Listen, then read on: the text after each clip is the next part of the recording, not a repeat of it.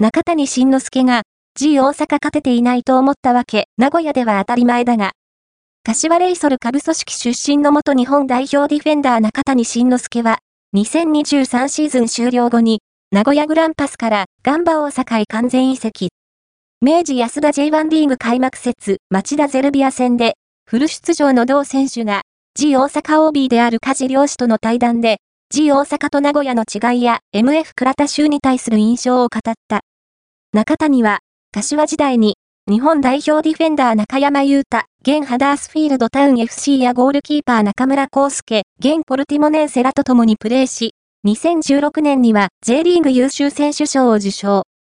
2018年6月に、柏から名古屋へ完全移籍した後も、直近4シーズンにわたり、リーグ戦30試合以上でプレーするなど、主力選手として活躍。2023シーズン終了後に、ポーランド遺跡の可能性が報じられたが、昨年12月に、G 大阪へ完全移籍により加入している。